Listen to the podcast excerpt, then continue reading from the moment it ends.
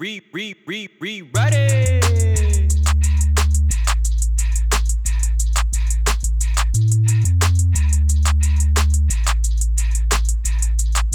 Check. Monday, Wednesday, Friday, yeah, you know it's a go. Okay, I see they going off, but we gon' rewrite it though. That's right. Monday, Wednesday, Friday, yeah, you know it's a go. Okay, I see they going off, but we gon' rewrite it though. That's right. Monday, Wednesday, Friday, yeah, you know it's a go. Okay, I see they going off, but we gon' rewrite it though. I said Monday, Wednesday, Friday, yeah, you know it's a go. Okay, I see they going off, but we gon' rewrite it though.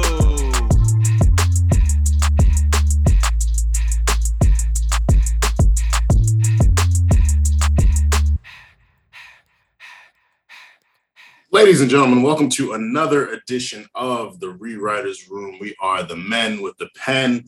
It's the boy Armand, leader of All My Niggas Hate Carry On Cross Hive, leader of Donda Is Okay, but it's more so Fuck That Nigga Kanye Hive, leader of many different hives. But I'm here. I'm here with my guys. It's a beautiful, beautiful Sunday. Not to date this episode, but blessed to be here. Looking forward to a fun wrestling conversation. CC, how you feeling, bro?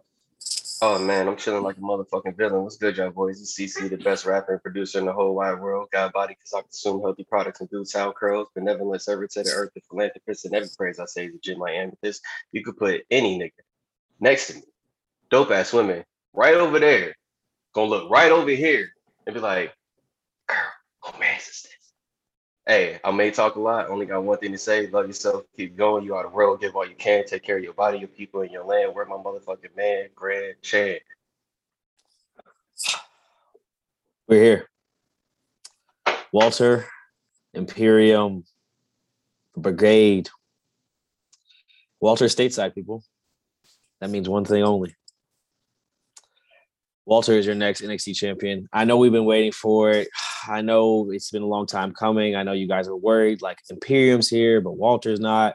But he's here now. So Walter take care of it. He's going to take the belt off Cross, quick and easy. Not me off Joe, sorry. Quick and easy, no problems. And then we'll finally have a true champion, you know, a champion that people can get behind, you know, someone the kids can look up to. So I'm excited. I mean, it was a big win for us last week, a bigger win coming up soon. Mm-hmm. Just know where you heard it here first. Word. Talk about it. Well, ladies and gentlemen, okay. we are also blessed with the presence of one half of the War Report. We have the man, the comeback spot, aka All Elite Kwan, aka Kwan here. Kwan, how you feeling, bro? What's up, guys? I'm happy to be here. Let's have a good podcast. That's all. Yes, sir. Yes, sir. We are the best intro. You're right. Just a real chill, real simple. That was the best one. I would try to get something creative, and I was just like, you know what? Nah. I love it. It's funny because that's what they do going into Raw. They're like, I could do creative, but like, nah. What a rematch. let's run it back. Let's give you another Damian Priest, John Morrison match. Why DeMarco. Of course, we got to plug our Patreon. You can hit up Patreon.com/TheAShowRNC for bonus A Show content, bonus War Report content, bonus Rewriters Room content, spot callers, everything we got for you. You can join for as little as $3, I believe, or you could pay the $50 and be a Hall of Famer and get a guaranteed spot on one of these shows. And hey, you could end up choosing the Rewriters Room, and we would love to have you. But make sure you subscribe to that Patreon. Now, for our pre-write, there is a lot to discuss. A lot has happened over the last 3 weeks. We've had CM Punk's debut, SummerSlam, NXT TakeOver, the Raw after SummerSlam, and there's been another week of CM Punk and Raw. So some things might be a little outdated, but we're going to dabble in all of it, just give some quick hits on it and have some discussions on it. So I want to start with you, Chan, because you got something very interesting written here. So yeah, please kick us off in our pre-write. I guess I'll just start similar to what I know how, just as I can phrase it the way it was phrased to me. So you'd like to talk to your kids about Cameron Grimes. You know, you're feeling excited. You're feeling that sensation, that unease, but you don't want to like give them too much information because it hasn't happened yet, but you do want to kind of let them know what's coming. And so what I'll say is this: you're looking at a future mid-card legend. You know, as the intrepid mid-card reporter, you're looking at someone in Cameron Grimes who's definitely going to be a 5+ time tag team champion with whoever the equivalent of the Big Show is. That's coming. You're looking for a multiple time Money in the Bank match participant. maybe even a one-time winner. You're looking at a six-pack challenge veteran, just every IC title, multi-man, 5, 4, 3. Cameron Grimes will have him underneath his belt. And I'm, for one, I'm excited. You know, I love someone who's purely like character over. You know, I love someone who truly just commits to the bit. And I think that's something we should recognize now. And I think it's time for us to really give him the credit he deserves. Moveset is insane. Like, finisher is nice. You know, that like crossbody spinning, whatever the fuck you call it, is wild. I think he's like pretty good on the mic. You know, he's got a good gimmick that he's had to pivot at least once, showing he's versatile. I just think Cameron Grimes is everything. And I think, while I do think, you know, TNA LA Knight is a bit beneath him, I am glad that he got like the pay-per-view shine, the pay-per-view win, got the fake belt. But, you know, who hasn't gotten some fake off before, you know, in honor of a flex. So, you know, I'm happy for Cameron Grimes. I think at this point, you know, he probably won't get the NXT championship, so send him to the main roster, you know, let him feud with The Miz, let him feud with, you know, I don't fucking know, Nikki Cross. Just give him, you know, some Chad Gable, Otis matches, Street Profit segments. I just think you got everything there. I think you have a ready-made mid-card. He'll be in all those stupid WWE commercials. You know, they'll do little smart spots for Snickers and, you know, Stinger energy drink. Shout out to my real SmackDown fans, Stinger, who was watching Sunday Night Heat. You know, I remember y'all. But yeah, I'm just really excited for Cameron Grimes. I think he's up next. You know what's cool about Cameron Grimes too? Cameron Grimes' character work is so good, you forget he's a good wrestler. Like, you know, usually it's like one or the other. Either you're like a really good wrestler, you don't have much personality, or you have all the personality and you're just like you're a wrestler who gets by, like Miz, right, or like a MJF or something like that. And then you got a guy like Cameron Grimes who's like, he's fantastic on the mic. He's so good, you almost forget like he's also that dude can wrestle his ass off. Busy, yeah. He gets busy, exactly. I think that's pretty cool. So yeah, I think he has a lot of longevity. You know, if he stays healthy and stays out of trouble, don't do no stupid shit, I could see him. You know, I feel I'm right with you. Mid-card legend, mid-card legend. It's coming. Interesting. Okay. It sounded slanderous to an extent, Chan. I'm not gonna lie. Like it sounded like there was a little slander in there. Just a little. I love the mid card. We talking about Dolph Ziggler is my favorite wrestler. What are you talking about? That's the highest praise I can give someone. But it's like to relegate someone to the mid card makes it sound like you don't think they have upper. No. Well, no. Here's the thing. There's some people who are always in the championship picture that do not have what it takes to get across that character work and the stuff that it takes to get across stuff in the mid-card. Mm-hmm. So while they're at the championship level, I look at it more as like just this area over here rather than higher, because a lot of them can do what the championship guys can do, but there's a lot of championship guys who can't do what they do. Like Bobby Lashley can't come in and do fucking character work. Yeah, no, that's not gonna happen. Leave them sisters alone. Leave that alone, man. Like, you got to, like, there's certain skills that they have, which is why I like somebody like The Miz. It's just like, you could put a mic in that motherfucker's hand, and as long as it's two other ears that's other than his ears, that motherfucker gonna have that other motherfucker brain work. Like, that's how it's gonna go. Like, he can talk your ass off. You know how to do it, and it's just certain skills like that. So I see what you like the whole time, Jenny. I see what you're saying. It's funny because the very first time I saw him in his character, and I was like, that motherfucker's not going past the mid card. Or whatever, but I watched them a couple times after that, and I was like, oh, so when you said what you just said, I was like, okay, that validated which I thought, which was just like, oh, this nigga would run the mid card. Like he would be one of those characters. He's going to be one of those. It's funny that you say you want to talk to your kids about Cameron Grimes. Cameron Grimes is going to be one of those characters that all the kids remember from when they were younger, and they still know him, you know, and talk about him like how we talk about like Jeff Hardy and shit. You know how we say like niggas just know Jeff Hardy. That nigga could be like that. Not like to the level, but like just how you just know him amongst the people who watch. Yeah, you know, that's a really good parallel to draw, and that makes it sound a little better for me. Okay, yeah, his thing of being a mid carder is not based off his talent; it's just based off his physical profile and who Vince makes main eventers. Like, right.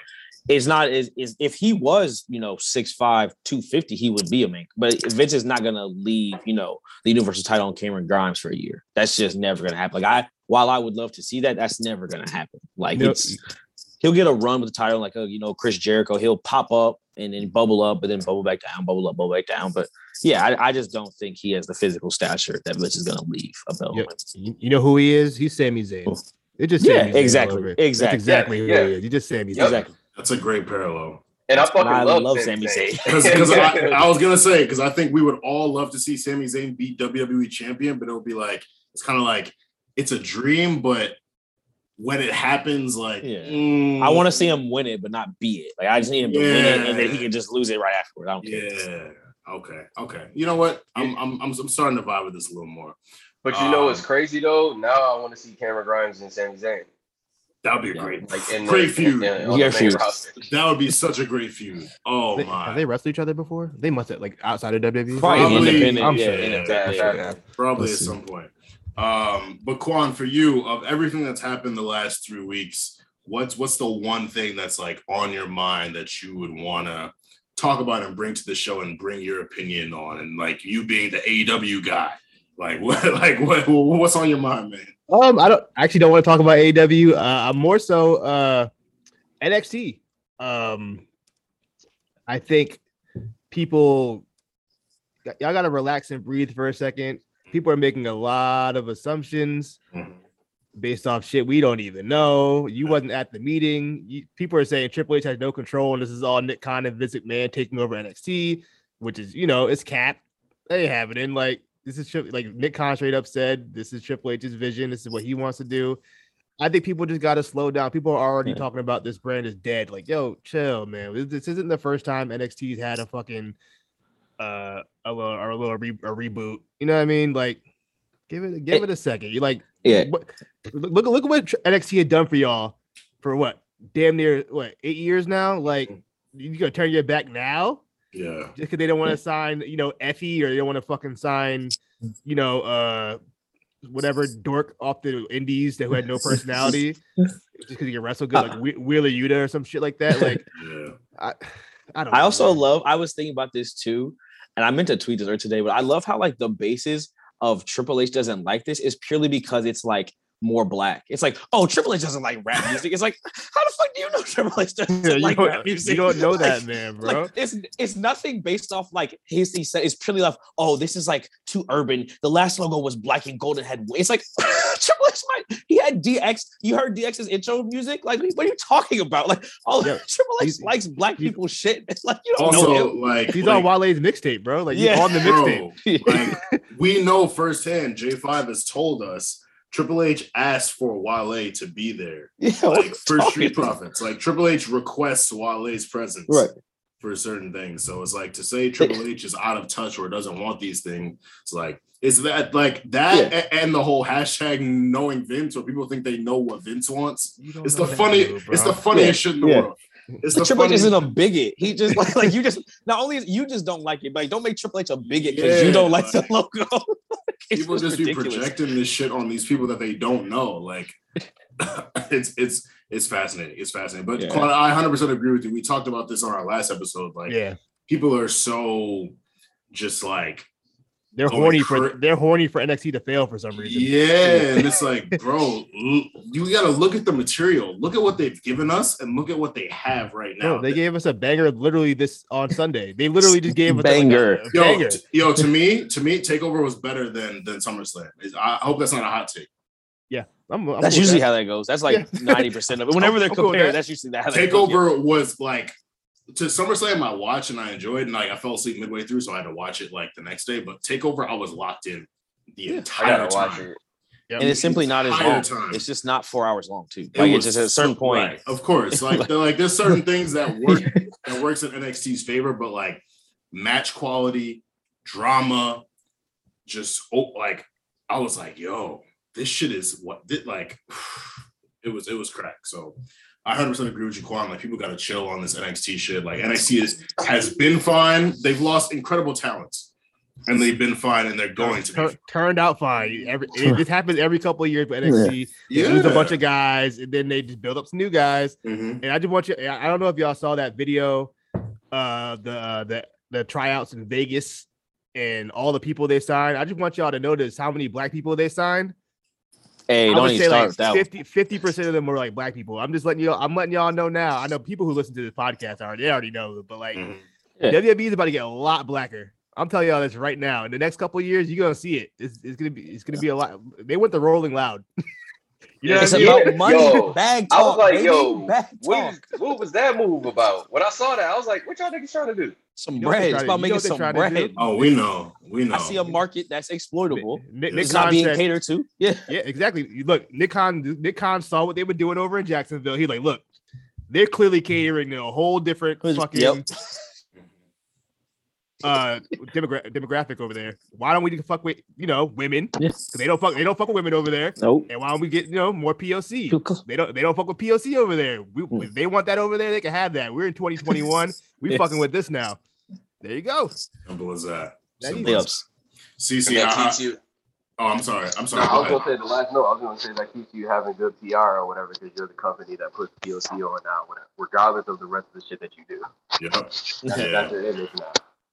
Smart. So, CC, for you, you're pre-right. You've got something interesting written here as well, so I would love for you to comment on it. Just like Chad, I'm going to read the shit out how I wrote it, man.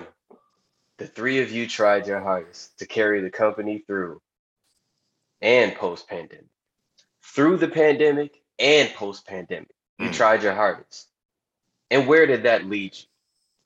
Back to Becky Lynch, motherfucker. That was super dramatic, but I'm just saying that to say I'm not trying to shit on any of the horsewomen because obviously all legends in my eyes and shit like that. But there's a certain thing that was missing that Becky just has, like, and it was funny because when she turned it on, that's the reason why, like, that night when I saw her with the blood on her face, I was like, oh, she's the fuck out of here. Like, there's no way she's never going past this level ever again. Like, she's gone. Like. And what it was is just that, like, you gotta have somebody who's on that, like, I don't give a fuck, I'm just out here type of energy or whatever. Like, if you see it, like, KO kind of has that, but because it's just how shit goes or whatever, they don't see him having that on the superstar level. Becky has that shit on the superstar level or whatever. And if you look at the pandemic and what was happening is, like, you saw the three horsewomen, they were playing like characters, like they had to like go into one part of or at least go into one part of their personality. And that was, the iteration of themselves or whatever. Whereas Becky is like kind of a breaking the fourth wall kind of character or whatever, where she doesn't really have like a gimmick or anything like that. She's just like, I want the championship. I'm gonna beat some ass or whatever. Just kind of how like Stone Cold was or whatever, which is why they draw the comparison. And it's just like, it was, for me, it was getting stale. All the character work and all like the kind of storytelling or whatever. I kind of wanted to see somebody just coming in and like just be some ass or whatever. That's why I forgot which one of you guys said, it was probably both of you guys when we were talking about how she beat Bianca, but how that was like actually smart the way it was done. Yes. Because I thought that was the most important thing. It's just like you have to. It were like, soon as I thought about it, I was like, oh, no, this all makes sense. Because if you think about it, you have to think about who Becky Lynch's character is, like how she is or whatever. It's just like this nigga's like Stone Cold. It's just like if she came to win the championship, she probably setting you up, my nigga. Like, you know what I mean? Like, she about to do something, whatever. So she boom, wham, bam, bong, got her or whatever. It's just like that fits with Becky's character and keeps her on top. And it doesn't really make Bianca look bad because it's more of a caught off guard, you're the rookie kind of situation. Yeah. So it's more about like, experience than let's be honest. I'm sorry to cut you off. Let's be honest. No, go ahead. Becky really got over because of that heel turn in 2018. Absolutely. She got over to the point where she was so popular that they had to babyface her. But throughout her run, her attitude, her being the man, that's heel as shit. So her, her year-long run. When Shayna came around and how cocky she was, like, she's always done. She's Stone Cold. She's the female Stone Cold. She says and does heel as shit, but she's so over that you have to babyface her. So her coming back after being away, 16 months and doing what she did to Bianca, it made perfect sense to me. Like, everyone's doing this racial angle shit. Oh, black people are being torn down. And look, I hate to see a black woman lose. Absolutely. I hate to see it. But when I think about what the story can be, and when I think about how Bianca can potentially overcome this, I'm excited for it. Like, I'm like, people are so precious with these wrestlers that, oh, they can't lose. Bianca was a dominant champion for what, 6 months? She won in April, 4 months, 4 months. Mm. Like, she was dominant. She beat Bayley. She beat Sasha for the title. She cooked Carmella, which we love. It's like, she was really strong. And it's like, I think we're so used to seeing these champions get long reigns that we're like, oh, when you don't get a long reign, they screwed you over. No, Drew, like you. With the Rock. Part of what we loved about Bianca was how her rise up to getting to the SmackDown Women's Champion, all those promos. Then she came on the show. She beat Bayley. She won the Royal Rumble. You love the chase. For those baby faces, you love the chase. Becky is the perfect heel for Bianca, too, because Becky is arguably the biggest woman WWE has ever seen. And Bianca is the biggest woman right now, biggest black woman right now, arguably the biggest woman. So putting those two against each other, they're perfect foils. They're perfect foils. So, like, I'm not, like, a lot of people are upset about what happened to Bianca. I'm not. I'm really not. It sucked to see, but when I thought about what the storyline and the feud could be, if we get 3 months of this, that's must-see TV every week. Every single week. Between the promos, the matches, like, it's must-see TV. Yep. And I'm going to take you even deeper. I'm going to take you deeper than rap. Mm-hmm. Here's why it's even better, bro. You know, I need the Rick Ross. I'm gonna put the Rick Ross deeper on this shit. But bruh, think about what this does for Bianca's character now. Her character can grow because she just got beat by a surprise attack from a veteran, and she's the rookie, which means she now has to do what? Have you ever seen any movie where there's an older person and then there's a rookie? What always happens in the story? The rookie smartens up and learns how to do some dirty shit or like some cool shit. She's gonna get a new move set. She's gonna have new attitude and be able to talk a new way. Like, you gotta understand, this is doing so much for Bianca. This is why I said, where did it lead you? Back to me or whatever. Like, Sasha did a lot for Bianca. But when you look at it or whatever, what this Becky and Bianca thing is about to do or whatever is going to be bigger, because Becky's character is, like you said, like, she does heal his shit but gets over as a face or whatever, which means at the end of the day, it's kind of like her moves and how she wins is validated. And Bianca's going to pick up on that and be like, okay, I need to do some shit that's kind of blah, blah, blah, blah. And like, and if you thought her moveset was fire now, wait till you see what she turns into after this shit. This is what I'm telling you. Like, we know what the fuck we talking about, bro. Like, I don't mean to brag or no shit like that, but it's just like niggas been watching this shit their whole lives, so we know what's right and what's not right. If WWE is going down the right path that all of us are kind of thinking right now, whatever, this is one of those stories where it's just like, okay, so here's what I'm gonna explain to you right now. I'm rewatching Raw right now. I just watched September 27, 1998, with the moment where The Rock gets that pop where you like, oh, this motherfucker's like a star. Like, you realize he's a star. And then the next week on Raw, him and Austin have that first moment where they look each other in the eyes. And Austin feels it so much, he kind of breaks character and smiles a little bit, but like turns it into his character smiling at The Rock. But you can tell that he broke for a little bit. And it's like, once you get that energy, that shit is crazy.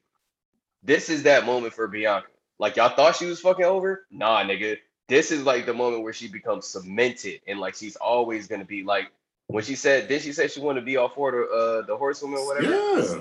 Mm-hmm. She gonna beat her. It's because she got two already. Bro, she the Fifth Element, my nigga. That's what I'm saying. This shows how much they trust Bianca, too. To put her with Becky on returning Becky, to put her with a returning Becky, that shows how much they trust her.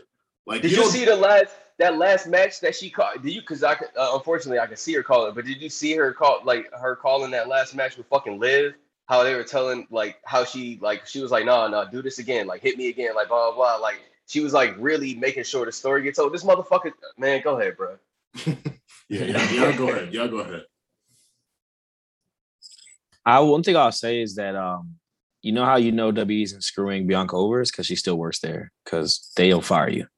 Like, they're not putting her on Rolling Loud to screw her over a month later. Like, that doesn't even make sense. Come on, bro. Like, that's like just let's breathe for a second. I know you have an emotional response. I did too. It was visceral. It felt anti-black. Like, I see you, but you have to take a step back and be like, okay, like, this is actually scripted. This is a storyline that needs to play out. It's not done. This is one match. breathe, keep it moving. And we also know it was a last minute change too. And it's like, right, for a last minute change at SummerSlam, you're not going to give us a Bianca Carmella match. Yeah, hell fucking hell. We already had to watch. Never mind. I ain't gonna We've seen that. I'm not going to disrespect. What the fuck is nobody for the women? Like, because we saw a Charlotte Rhea, Nick. We've seen combinations of that. So, like, for the women, as invested in the women as they are now, you're not going to give us a Bianca Carmella match. You're going to make it biggest. You're going to make it something people talk about, think about, and wait to see what happens on SmackDown later. Of course, you bring back Becky. Of course, Bianca loses. Unfortunately, of course, Bianca loses because she hasn't faced any adversity as the champion. That's what we like to see for the people we're invested in. We like to see them overcome adversity. She cooked Sasha. She cooked Bayley. She cooked Carmella. At this point, it's like, yo, put her with the big dogs. It's like when I predicted Drew Goldberg. Drew was running through everybody. It was like, yo, I want to see Drew versus Goldberg. They gave us Drew versus Goldberg. He overcame Goldberg. Obviously, Becky and Goldberg are two very different things, but they're big acts that people like to see that they're invested in. Of course, you put Bianca versus Becky, and like you want to see a long-term feud between them. Like I think their first match, Becky's probably going to win on some underhanded shit, but like we're going to see two more after that, and it's going to be heat. Like I'm really excited for it. And you just supported exactly what the fuck, because you see it too, my nigga. If she gonna win on some underhanded shit, then obviously what Bianca's gonna think to win the next one. This is what I'm saying. Like, it's right fucking WWE probably saw it. They was like, oh shit, wait, hold on. This Sasha shit is a gift, nigga. Hold on. Wait, like let's make this work real quick. And I got one thing to say, we can let it go after this, but I'm also very much so looking forward to the Fastlane main event. It will be Montez Ford and Bianca Belair versus Seth Rollins and Becky Lynch. Really looking forward to that because that's definitely happening. Put a pin in that. I need that. You put a pin in that. I need that. Grandpa Chan told you that one.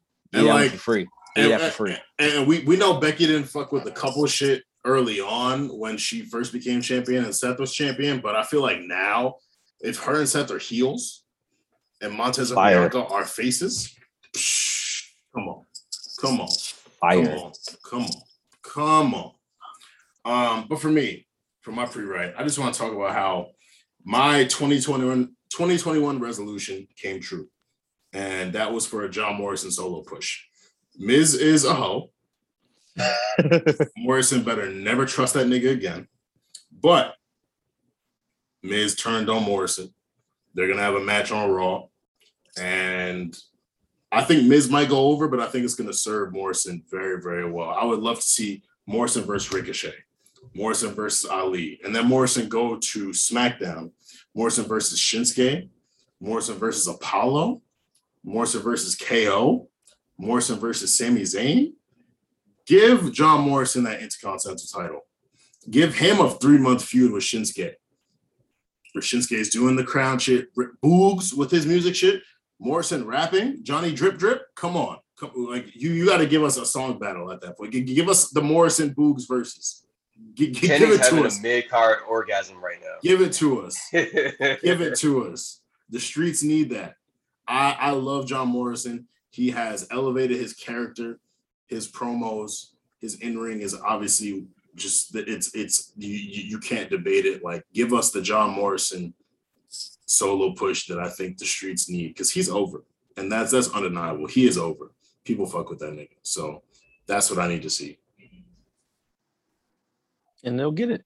And you'll get a nice TLC come December, nice ladder match. Mm-hmm. Morrison, Shinsuke, probably have, Frankie Monet debut, screw him so Johnny can win. That's his new valet. She's in the women's division. He's got the IC title. I see it.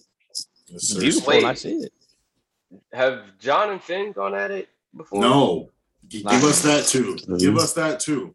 You remember, I think it was in 2008 when John Morrison was like, cooking on SmackDown. They gave him that world title match against Jeff Hardy that CM Punk ended up interrupting. That we're gonna talk about Punk later, but like, give us, if Finn ends up winning the Universal title at some point, give us Balor versus Morrison for the Universal title. I'm with it. I'm all in. I would like to see it. Kwan, what you think? What you think about Morrison? Oh man. I like Morrison. I do like Morrison. In ring, I think he's a little too goofy for my liking. I don't like the whole dripstick shit. I don't like it. I think he's a fantastic worker, though. I like that little series he had with Ricochet. Shows he still can wrestle at a high level. Even, you know, he's been doing this for what, damn near 20 years at this point. Most of my life. For close to it, he's been wrestling. Hey, look, if they want to send him to SmackDown, they need to split him and Miz up. I don't want to see this go on for months. Let's have this match. Let's get Morrison drafted to SmackDown. Like, but all those matchups you named, I'm cool with it. I'm down with it.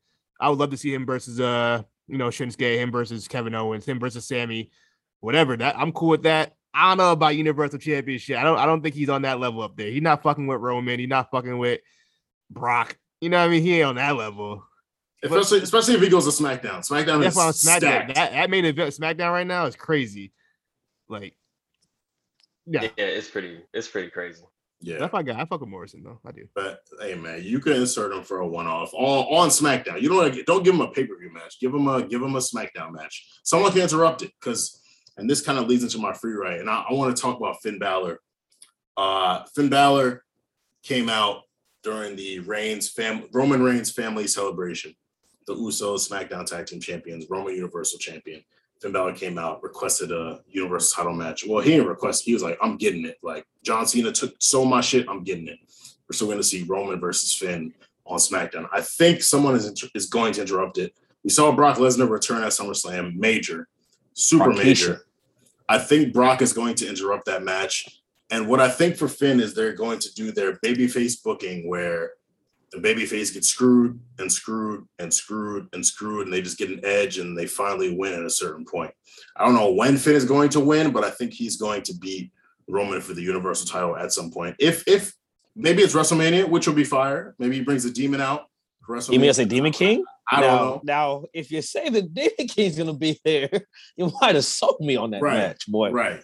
But I think Finn is going to get it at some point. But I guess, how do we see the Roman Heyman Brock thing playing out? Because Heyman looked conflicted. Heyman was not invited into Roman Reigns' locker room till Roman arrived. Like, he was like, yo, your family. Like, and that kind of made me think, like, oh, Roman is like, gaslighting, like, boy.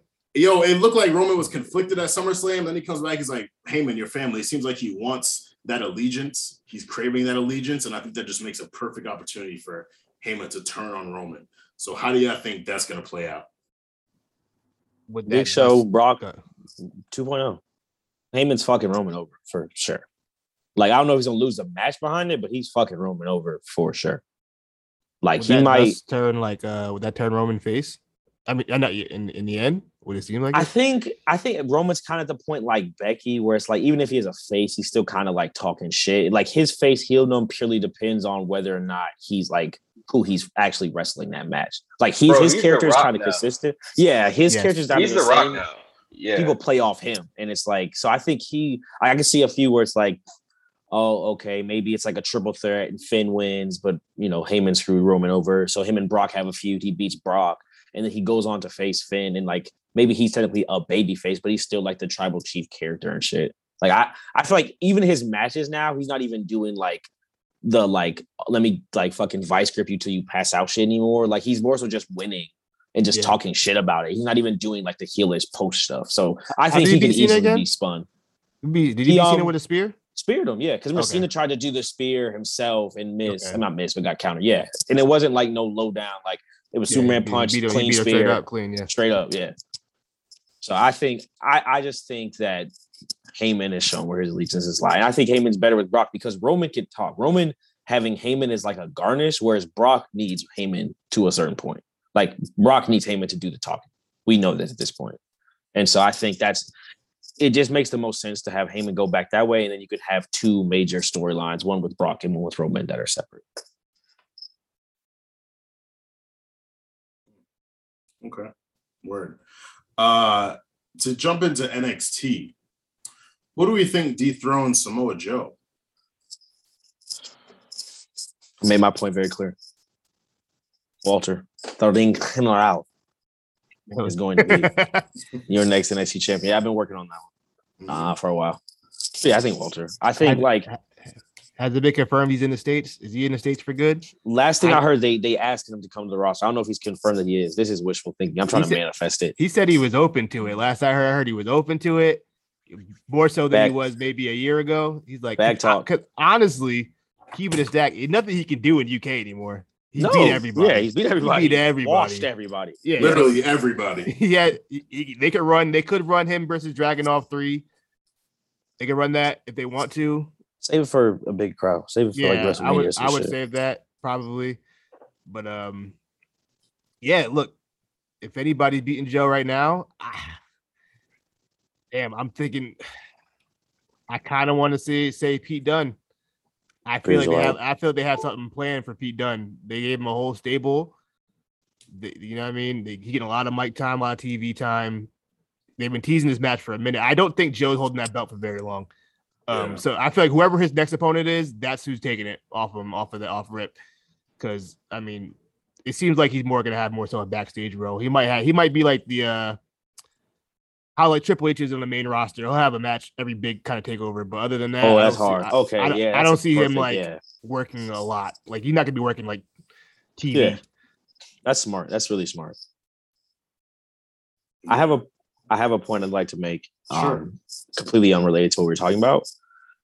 This is something I've just been feeling deeply in my soul. I still need to say it here in this safe space. I think Omos should win King of the Ring. I feel like the main roster is lacking since they let Braun and The Fiend go, and then Drew is like a baby face. They're really lacking like a monster heel figure to have like keep babyface's face, like besides like Bobby, who is again not a monster. He's like just whatever Bobby is. Bro, he's like Kane. Yeah, but they don't even have a Kane where they could just throw him in a match. So I think they need to build up Omos to be that. I think he lost a tag belt. That was a cool run. I think he's shown that he can work enough. He can talk enough. Or even if you want to still give him a manager or something, that's fine. But I think they should have him roll through the King of the Ring tournament, win that shit. He doesn't have to get a title shot right afterwards. You could have him just be King Omos or whatever the fuck you want to call him. But I just think that's like, that needs to happen in the worst way. And I just feel that so strongly. I had to say it. I had to say it to someone. This is the thing with Omos. The thing with Omos though is that like, I feel like he's almost too likable to be a heel. I feel like people want to cheer for Omos. Yeah, that's true. People want to cheer for the dude. I think low key, he's gonna end up being a face sooner than later. Because like I don't want to boo this guy. He's funny. You know what I mean? He's kind of charming. He got a good look. He changed well. You know what I mean? He might end up being a face. I feel like AJ's gonna piss him off to the point where he just knocks that nigga out, and then that's kind of where he's on his own. And that's when we're gonna see if he can sink or swim. Yeah. But if you don't have AJ with him, it's just him solo. I mean, like you said, unless he finds some kind of manager or something, but we're gonna see about Omos. But I mean, I'm not mad at it. I don't want any more King gimmicks. No more King gimmicks. I hate King gimmicks. After Corbin, I'm done. I think no more King gimmicks, please. I think it just shouldn't go as long as Corbin did. Corbin was King of the Ring for 2 years. Like it shouldn't go that long. Like when Sheamus did it, it was like a good 8 months to a year. William Regal, 8 months to a year, like shit like that. Like don't make it as long as Corbin's. They call Corbin King Corbin for 2 years, over 2 years. Like that's too much. That's too much. Well, now he's happy Corbin, so right. Yo, it's literally that on the WWE website, and I love it. It's the greatest thing of all time. I love Karen Corbin, but yeah, no, I mean maybe don't call him King Omos, but I just think again they're just lacking some size, strangely. Like not necessarily like physical size, like they have Drew and Bobby like mass, but like they don't have anyone scary, like really on the main roster at all who's wrestling. Like there's no one who would show up like the Big Show used to show up and be like, oh fuck, Mark Henry's here or something like that. You know what I would like to see if Omos does win King of the Ring, go to SmackDown, feud with Apollo Crews for king of like African king type shit. Like make that a whole thing. Wakanda Forever promo. If somebody throws up the X, I'm turning the TV off. I swear to God, I'll turn that shit right off. If I see a nigga throw the X up, nope, I'm out. Y'all lost me. Racial angle. That's when it's a racial angle, and that's when you lost me. One thing I do want to throw out. One more thing before we get into our rewrite. Lashley defeated Goldberg by a technicality at SummerSlam. Gave his son a full Nelson, And now it's like, you know, my thing was I wanted Goldberg to beat Lashley because I didn't think Lashley had anywhere else to go. I wanted to see Goldberg beat him because I'm tired of him as champion, but he's still champion. And we saw Damian Priest come out. We saw the whole Sheamus Drew thing, and that immediately make us think, oh, fatal four-way. Where does Lashley go from here as WWE champion? You know, he's had the women. He's got MVP. He's going to have MVP until Lord knows how long, until they break up. Who is Lashley's logical next opponent? Because I don't think they're going to do Damian Priest as U.S. champion facing Lashley for the title. They haven't done a champion versus champion type feud in quite some time. If they do Drew again, people are going to be like, oh, Drew. And Sheamus could be a good opponent, but it seems like Sheamus wants to get that U.S. title back. So, like, where does Lashley go from here? Well, we know it can't be Drew if WWE creative is are men and women of their word. Drew don't get no more title shots, but exactly. This is also WWE, so they can find some kind of loophole. But they be ignoring technicalities. they be ignoring the shit out, not even technicalities, straight up rules. They're like, fuck it. But I think for at least for now, for Extreme Rules, it's going to be Sheamus. I think a lot of things we gotta think about when it comes to the main roster is that the draft is coming up. So I think they're kind of just biding time until the draft, at least on Raw. They're kind of just biding time until the draft's where they know where the roster is going to be. Because at this point, he doesn't have any real like threats to him on Raw outside of Drew. I don't think they're going to give him Damian Priest as early because Priest just won the belt. I don't think they want him. Someone has to lose in that kind of feud. And I don't think you want your brand new champion Priest losing. And Lashley just hasn't lost much of anything in the past, year and a half. Yeah. So, I mean, Sheamus could take the L, and you know the match is going to bang because this is probably, I think, in ring wise, one of Sheamus' best years ever. I think he's been fantastic all year, all hits, no misses. So, I mean, at least for now, for Extreme Rules, I can see it be Sheamus, just at least for this pay per view. After that, I don't know. I think it's time for Bobby. Like at this point in his run, like the opponent can't be purely like another wrestler. I think it has to be like the odds. Like I think this time it needs to be like a multi-man match. Like I think he's had enough one-on-one matches where it's like the threat needs to be now more so like it's not just one person. It's like, oh, the person, but also just this type of match. So whether it's like a ladder match or a triple threat match, I think they need to add something where it's like the sheer number of people. It's what's also partially scary. So you could have Sheamus in the match, but then have like, you know, Ricochet in the match, have whoever the fuck you want in the match, and you could have Bobby even still go over. But I think he's had enough solo feuds where it's like, okay, like clearly he can't make just like these emotional stories work. You need some other type of element to it. So have it purely be like, you know, these people won this tournament, they're in the match, like an elimination chamber style thing where it's just like 3-man steel cage match. That's just what it is. So here's listen, man. You guys got to stick with me on this one. Here's what I think. I agree. Sheamus at Extreme Rules, that happens. I think Bobby makes it to Elimination Chamber as champion, and that's when we see the rise of the great Maharaja. Jinder Mahal takes the WWE takes it at Elimination Chamber, because here's the thing about Jinder Mahal, you got to remember it. Like one of the first things you got to remember is that this is a big motherfucker, bro. Like so, you like fuck. Like he only played like when he would take a clean pin in the ring or whatever as a mid-carder or whatever. He was only playing that role or whatever. But when they have him where I can see where they're putting him, what it looks like to me is like not really mid-card. It's like if it's mid-card, it's very top of the mid-card, and it's probably going to be more so lower tier championship kind of stuff or whatever. I feel like he weasels his way into Elimination Chamber because of like how pissed off he is with someone else. Like someone else, like how think about it. Like Drew is a contender for the championship still or whatever, right?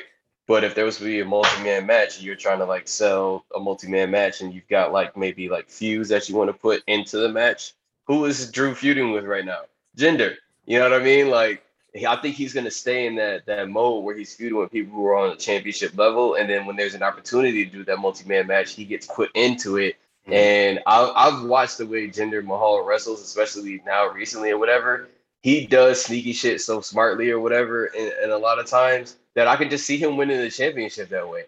Like in an elimination chamber, I can see him like maybe making it seem like kind of playing to the idea that he might be eliminated already, at least according to the two guys who are left or two or three guys who are left or whatever. And then that's how he gets his win. Like he just comes in at the end and does some underhanded stuff like that. But yeah, I had to galaxy brain this one, man. I was just like, listen, we got to go Jinder Mahal. It's got to happen at elimination chamber. He goes Sheamus first, and then Jinder Mahal takes it at elimination chamber. And I just want to see the chaos from there. You really don't want me to watch Raw, huh? Because I promise you, Jinder Mahal wins that belt. I'm not watching Raw ever again. Well, they'll have additional fans in me because I'll be back. But no, I could see that. I could see even a scenario where like Jinder, or I guess it would be Jinder in this case, whoever convinces Drew that like, if you help me beat Bobby, I'll give you a shot because you can't face Bobby, but you can face me type shit. And I can see Jinder appealing to Drew in that way, being like, I'll give you the shot, just like help me beat him. And so I think I can see it. I would love that. I think, yeah, that galaxy brain is something that I think they would do. Like, because no one expected Jinder to get the reign he did. This is why I say it, because I'm like, when it happened the first time, y'all motherfuckers didn't see it coming, and it was ridiculous. Yeah. Why do you think it would happen any other way the next time? Absolutely. To jump into our rewrite now, we didn't really touch on this too much. We're going to touch on more in the Patreon segment, but CM Punk returned to professional wrestling. Now, we know he returned to commentary on professional wrestling on WWE Backstage, but he is officially signed to AEW. He's shown up on AEW now. To give you some background on Phil Brooks, a.k.a. CM Punk, he is a former ROH world champion. He is a two-time WWE champion, a three-time world heavyweight champion, an intercontinental champion, an ECW champion, a world tag team champion, the fastest WWE Triple Crown champion, a back-to-back Money in the Bank winner, a former 2011 Slammy Awards Superstar of the Year. He was voted Wrestler of the Year in 2011, 2012. As we know, he left in 2014 after being a bit disgruntled with the WWE. But, you know, I can say as a lifelong WWE fan, as someone who was emotionally invested in the WWE for a while, CM Punk was one of my favorite wrestlers for a while. And him leaving and his commentary on WWE after leaving and just everything towards that has kind of soured me on him. But 2006 to 2011 CM Punk to 2013 CM Punk really is just incredible work. So like, regardless of how he's acting now, I'll never forget, you know, what he was to me and everything that he accomplished and everything that he brought to the brand and how he, I don't want to call him a game changer, but he might have changed the game a bit. Like in terms, like people call his era. He definitely did. He did. Like if we talk about the reality era of WWE, where work shoots became more of a thing, and all these wrestlers are doing it now. We talk about complaining about part-time wrestlers. We talk about just bringing in these real-world elements to wrestling and making it tangible for everyone. Not even that. I mean, not trying to cut you off, but like, go ahead. He was, thinking about it, he was the first like indie darling WWE hired in a long time. He was the first one before, you know, because at that point they were still, you know, hiring Luther Reigns and, you know, Snitsky. Yeah. They weren't signing guys like Punk. Punk was the first one. He made that much of an impact on the indies where the point like, yeah, we got to sign this dude. Yeah. He's next up. So he even changed the whole culture in WWE just off of who they signed. Yeah. That's facts. Signed all his indie friends after he left. Like it's crazy. So we're going to talk about him and him leaving and how we would rewrite that. But first, I want to get y'all thoughts on CM Punk. Now, Chan and CC, I know there was a part of WWE where y'all kind of got disengaged and weren't watching as much. Were y'all there for the CM Punk rise and how hot this was? This was that time. Like, my nigga, I fell off around 06, 07, around that time. Mm-hmm. And I didn't really start paying attention again until maybe 2015. And then, like, by 2017, I was regularly back on it. Right. So literally his time I missed, like his whole time. Yeah. But it was crazy though. I was on the internet though. I heard it. Like I was hearing it all the fucking time. I was like, yo, who is this nigga? I cannot stop hearing about this nigga. Yeah. I'm not gonna be honest with you, CM Punk does nothing for me. Like it is just never. Ooh. I know he means a lot to y'all, but like it's just never. I just have never cared. Like, it's just one of the things where maybe it's like just my own personal biases, but like the whole angle of like, y'all don't respect me enough. It coming from a guy who looks like him is just, it just has always fallen on deaf ears for me. It's just like, okay, guy. All right, CM. All right, guy. Like, it's just a lot of grievance politics for me. It's just always something with you, bro. It's always something, dog. Like, the moveset is cool, but even like the whole like indie more, it's just never, it's just, I feel like, what is Aleister Black not giving you that CM? Like, can you not get from Malachi Black at this point, you know? And so, like, he's just never done anything for me. And so, like, I know he's important to people, and I understand he's, like, a good wrestler, objectively speaking. Like, I'm not dogging him out. But, like, the emotional response people have to him one way or the other has just never landed with me. I just think, in general, like, one thing I found as I've gotten older is, like, I'm purely into wrestling for the entertainment. Like, I don't – the, like, political, like, aspect of it – not, like, politics, like, you know, Democrat, but, like, the actual, like, sense of like identity and like culture, like about wrestling and wrestling fandom, that kind of stuff doesn't wash over me. Like indie wrestling and stuff and like the hierarchy of like knowing the shit, like that doesn't mean anything to me. Like being a part-time wrestler doesn't offend me. Like it doesn't bother me. I have no issue with the John Cena come back for a match and then leaving. Like that kind of shit never moved me. But I think that's just the era of wrestling like I grew up watching was with these people who all went to become actors. Like The Rock's my favorite wrestler, so it doesn't bother me. So I just want to preface that going into it because it's going to tame my rewrite. I just want you guys to know that. But it's just, I'll let y'all go. I'm not going to speak ill of him because I don't think anything negative. I just don't think anything. I mean, I just have no opinion of him. It's just like, yeah, I guess. Like, right. It's cool. Yeah. He's a cool finisher. I like go to sleep. GTS cool. Is hard. It's hard. Boy, that's cool. When he hits that right, that's hard. Like, that's some hard shit. His little knee combo to the bulldog in the corner. That shit hard. And the way people react to him so viscerally, like I have to respect him. Like the way the pop comes when he gets, like I can never front on him. It's just that like, it's more so I'm excited for him. Damn, he had grown ass niggas crying. Then I went on the internet and I read stories about girlfriends talking about their boyfriends crying, and I was like, what the fuck is going on?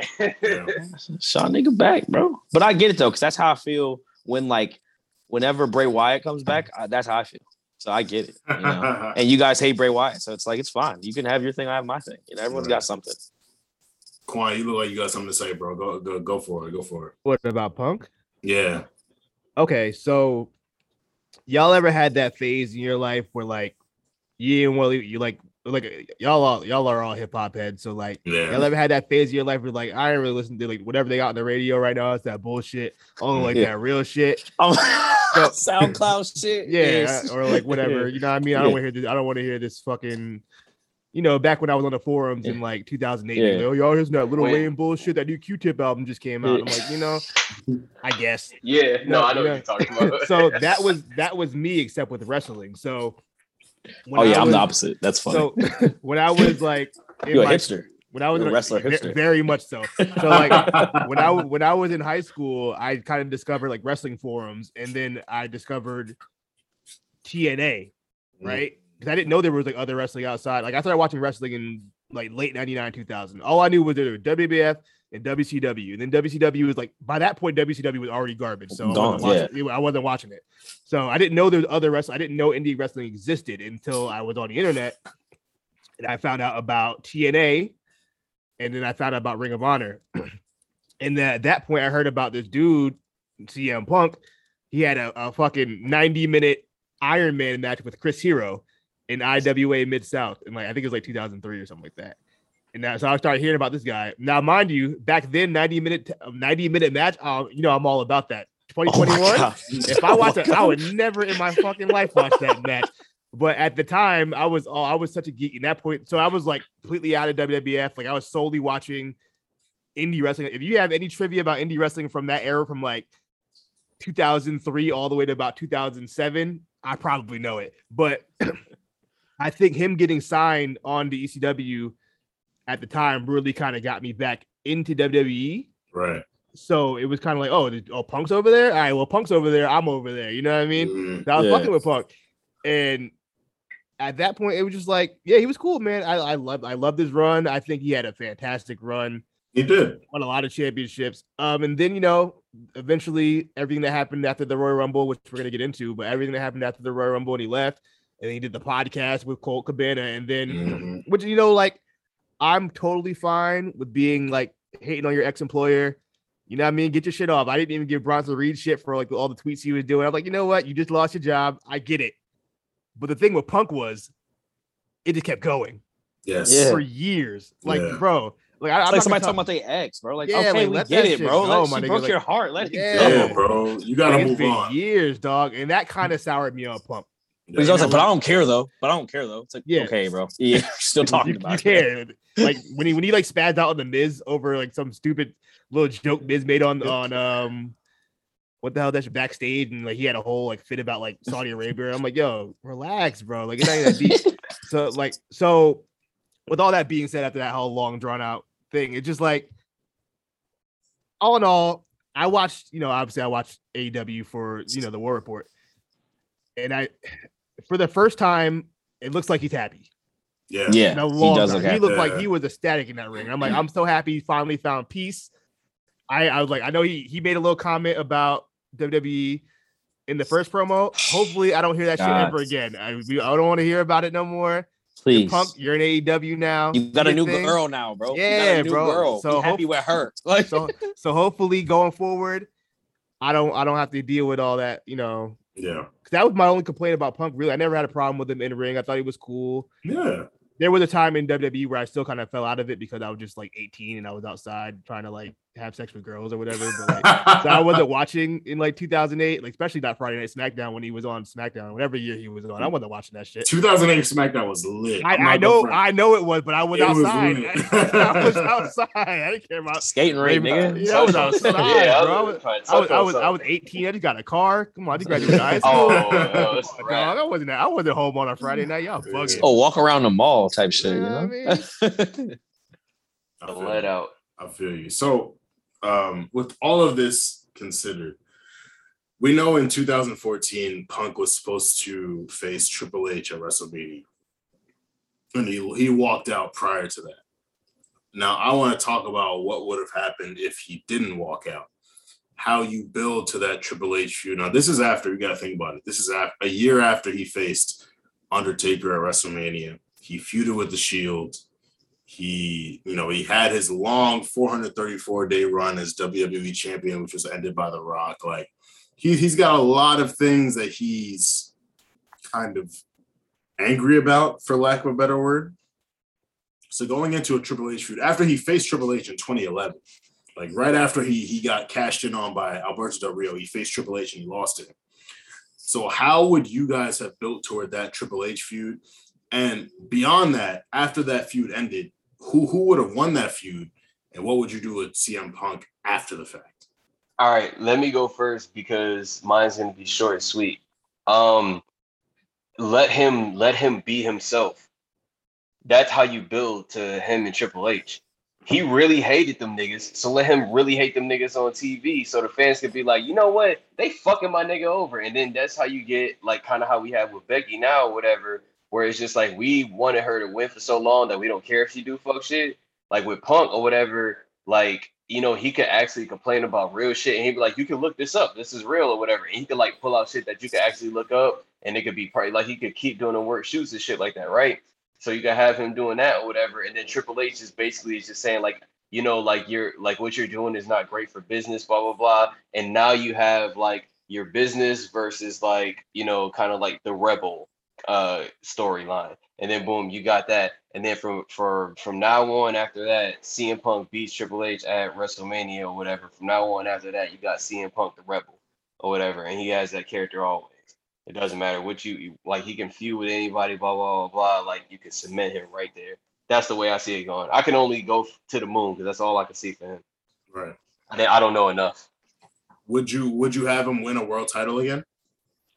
Yeah, but I wouldn't have him do that until like probably Royal Rumble. I let him go past SummerSlam too. I'd have him just get into, because between WrestleMania and SummerSlam, I don't think there's like really good reason or good time to like really build a real feud out of nowhere for like a championship or whatever. I think that has to come over time. And I think it helps, right? Because if you have him going up against like what are like would be like, you know, the official like WWE or whatever, think about it. If he doesn't get a championship for a long time, he'll be like, look, and think about it. I just beat Triple H, one of the greatest of all times at WrestleMania, and I still haven't gotten a championship. And the crowd's going to be like, yeah, man, you right, dog. What the fuck, blah, blah. And then boom, that's how you build him for Royal Rumble. Like, yeah. So that's just the way I saw it going. Jan, you look like you got galaxy brain working. Talk to us. I've never asked. So I think with as with most feuds later on in people's career, you got to go personal.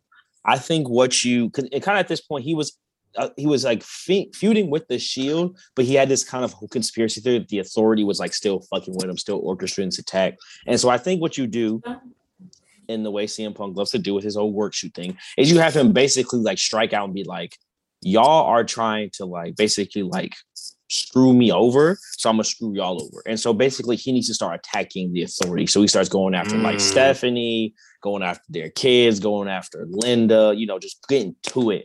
So at that point, Triple H is like, you know what, you pipsqueak, I beat you once, I do it again. I see you at WrestleMania, you know, Triple H come down, God entrance, you know, with the gold things on him.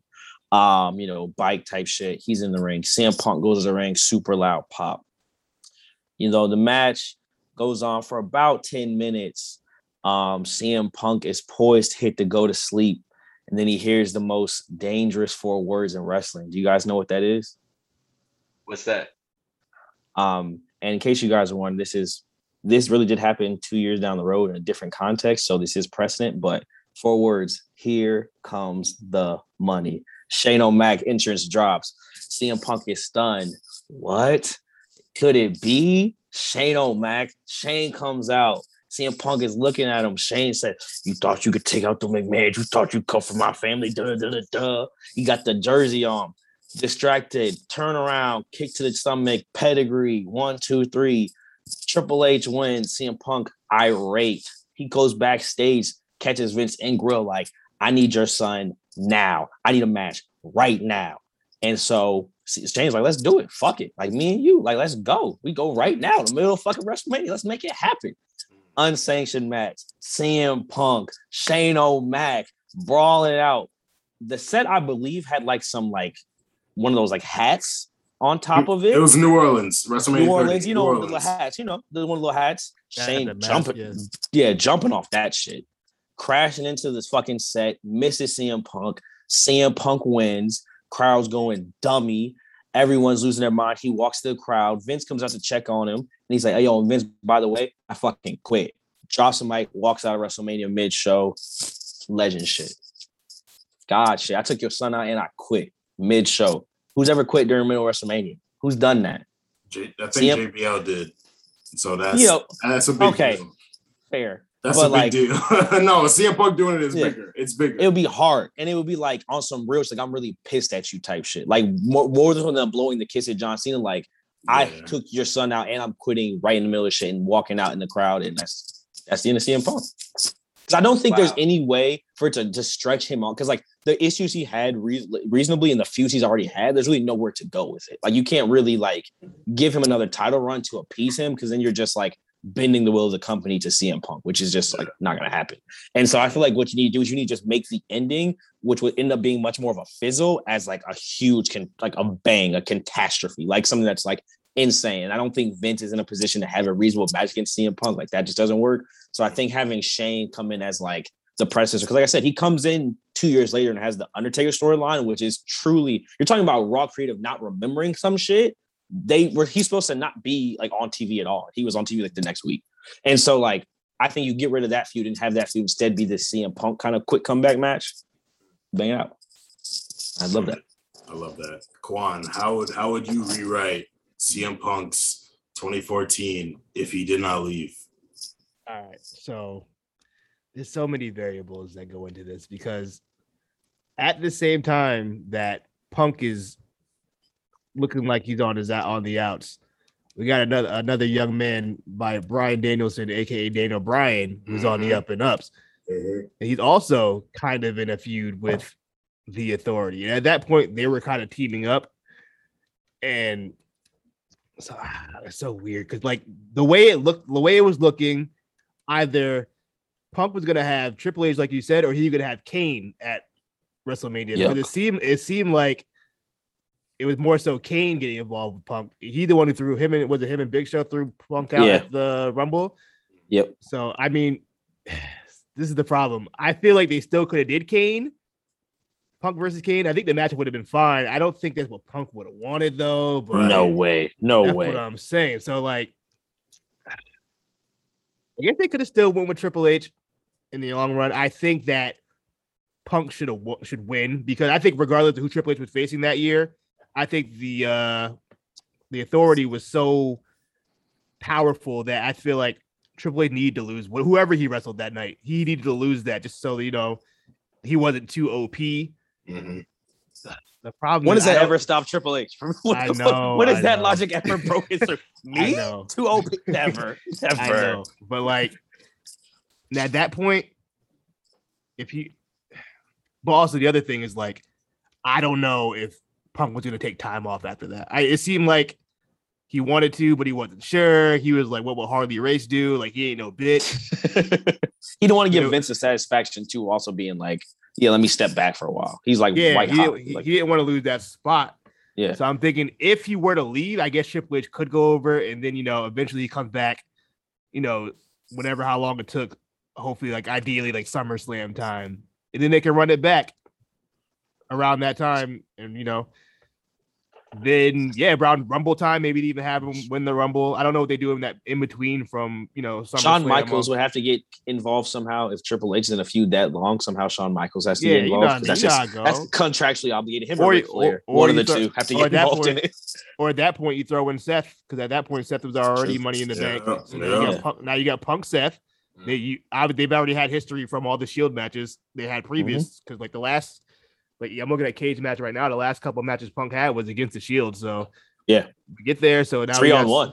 Yeah, that's crazy. Yeah. So now you got Seth Punk for the fall if we want to do that while he has money in the bank. So and then, you know, Seth, it's okay for Seth to take it because, you know, WWE loves having, you know, briefcase holders lose matches for some reason anyway. Yeah. So you run that, and then, you know, come Rumble time, if they want to go that route, they can go Punk wins the Rumble and or, you know, or they go Bryan, whatever, you know. But one of those two, who ended up winning that year after that? Who was 2015 that? Was Roman.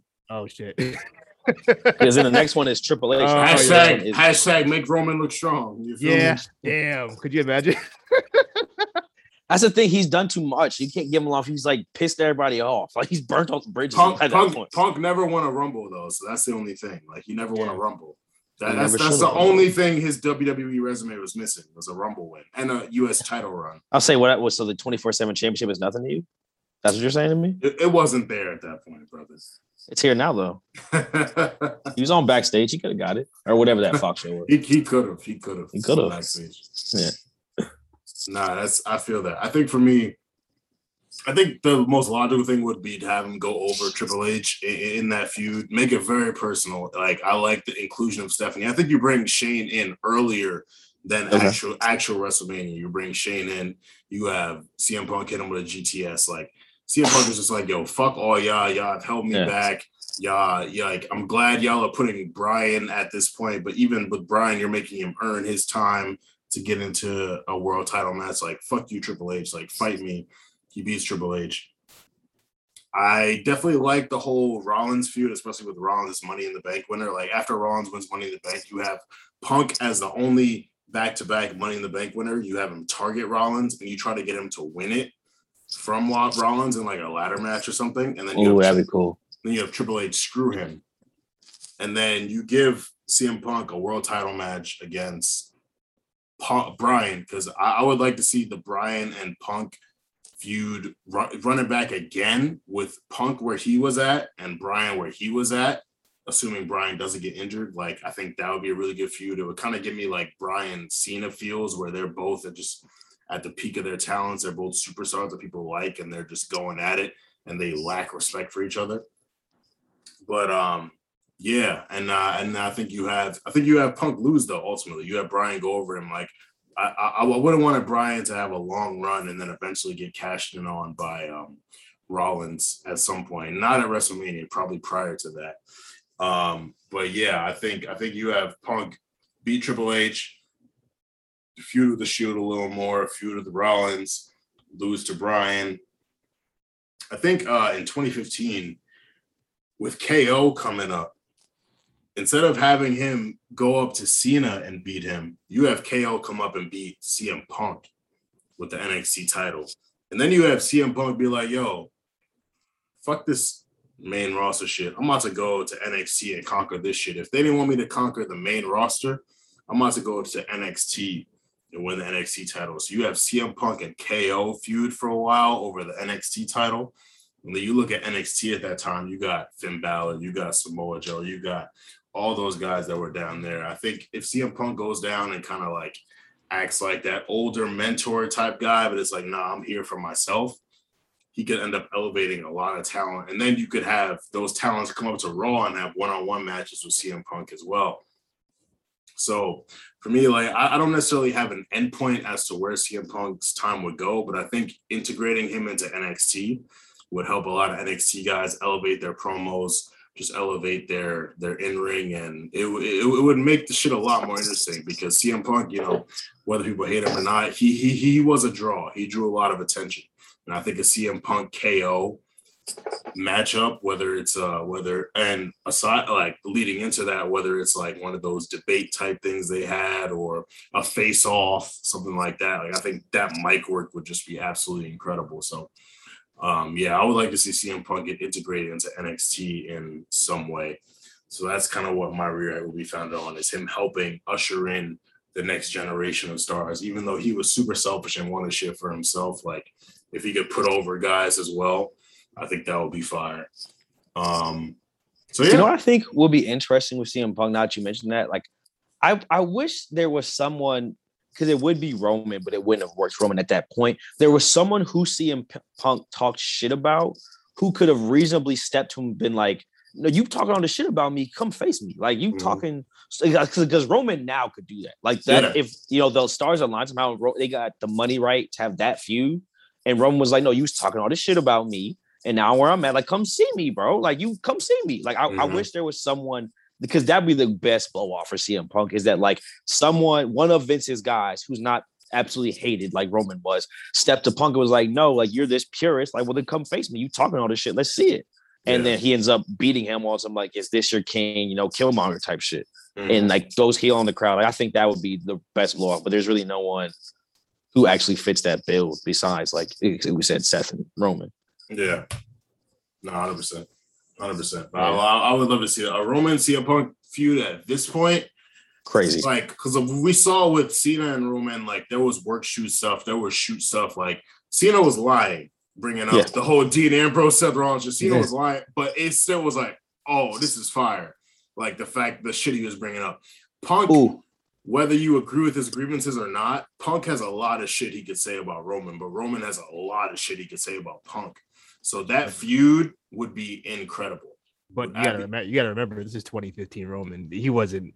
He wasn't built for that yet. Of course. Then Roman wouldn't have worked. I'm saying now. Today Roman. Roman. Yeah, absolutely. Yes, absolutely. Yeah. Now. Oh, Roman would have some fire for that boy. Yeah, to be honest, Roman would have got cooked in 2015. If destroyed. You saw what he did to Rock. You saw what Punk did to Rock. Yeah. He didn't want that smoke. It would have been ugly. It would have been ugly. But now you know at this point, I want to pin in this too. Are we sure CM Punk is still wrestling? Are we sure? Is he still what? Can he still wrestle? Are we sure? He can. Like I'm sure he could put on a match. See. He got like Darby Allin, and Darby Allin can work. So I'm not worried about that match. But like he's talking like I want to be a full time wrestler. It's like, are you sure you can still do that? Like after that UFC fight, I'm like, bro, I don't know. Like I would be the same for. I'm sure he can wrestle, but he's gonna look like how Samoa Joe did that takeover. That boy going tired, gassed. Tired. He might not make it through the entrance without being gassed out. I hope Darby bumps his ass off, which I'm sure he will, especially for this match. Yeah.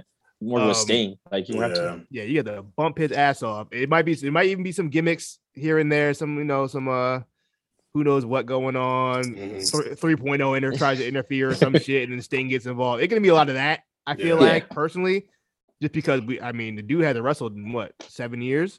That's what I'm saying. That's what I'm worried about. That's a long time to not. Because even like when Edge's first match, it was stiff. Like you would just tell Edge was just rusty, and that was when And that was after, I was just going to say, that was after Edge had been working for, what was it, like a year in that ring that he had made for himself. So I'm like, how long has CM Punk been working, like, secretly in the ring? Because it hasn't been. He was working on that TV show, Heels. Shout out to TV. Shout out to Pat. But, like. Shout out to Stars.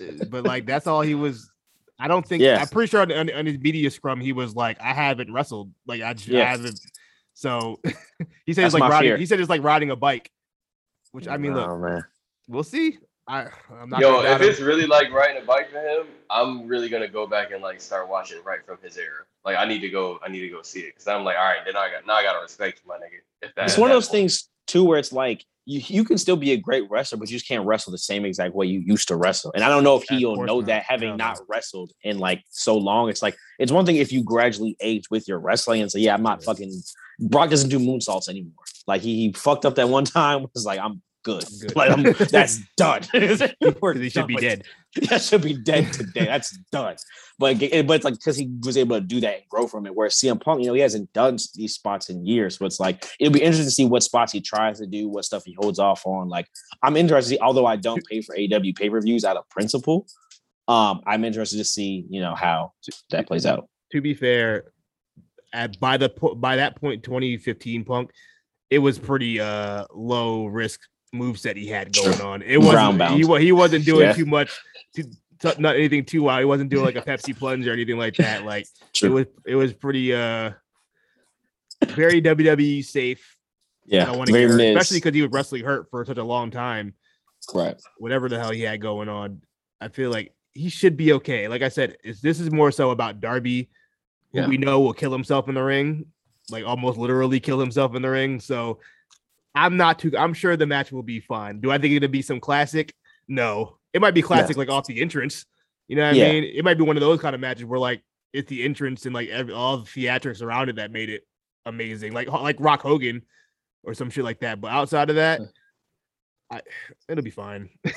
Yeah.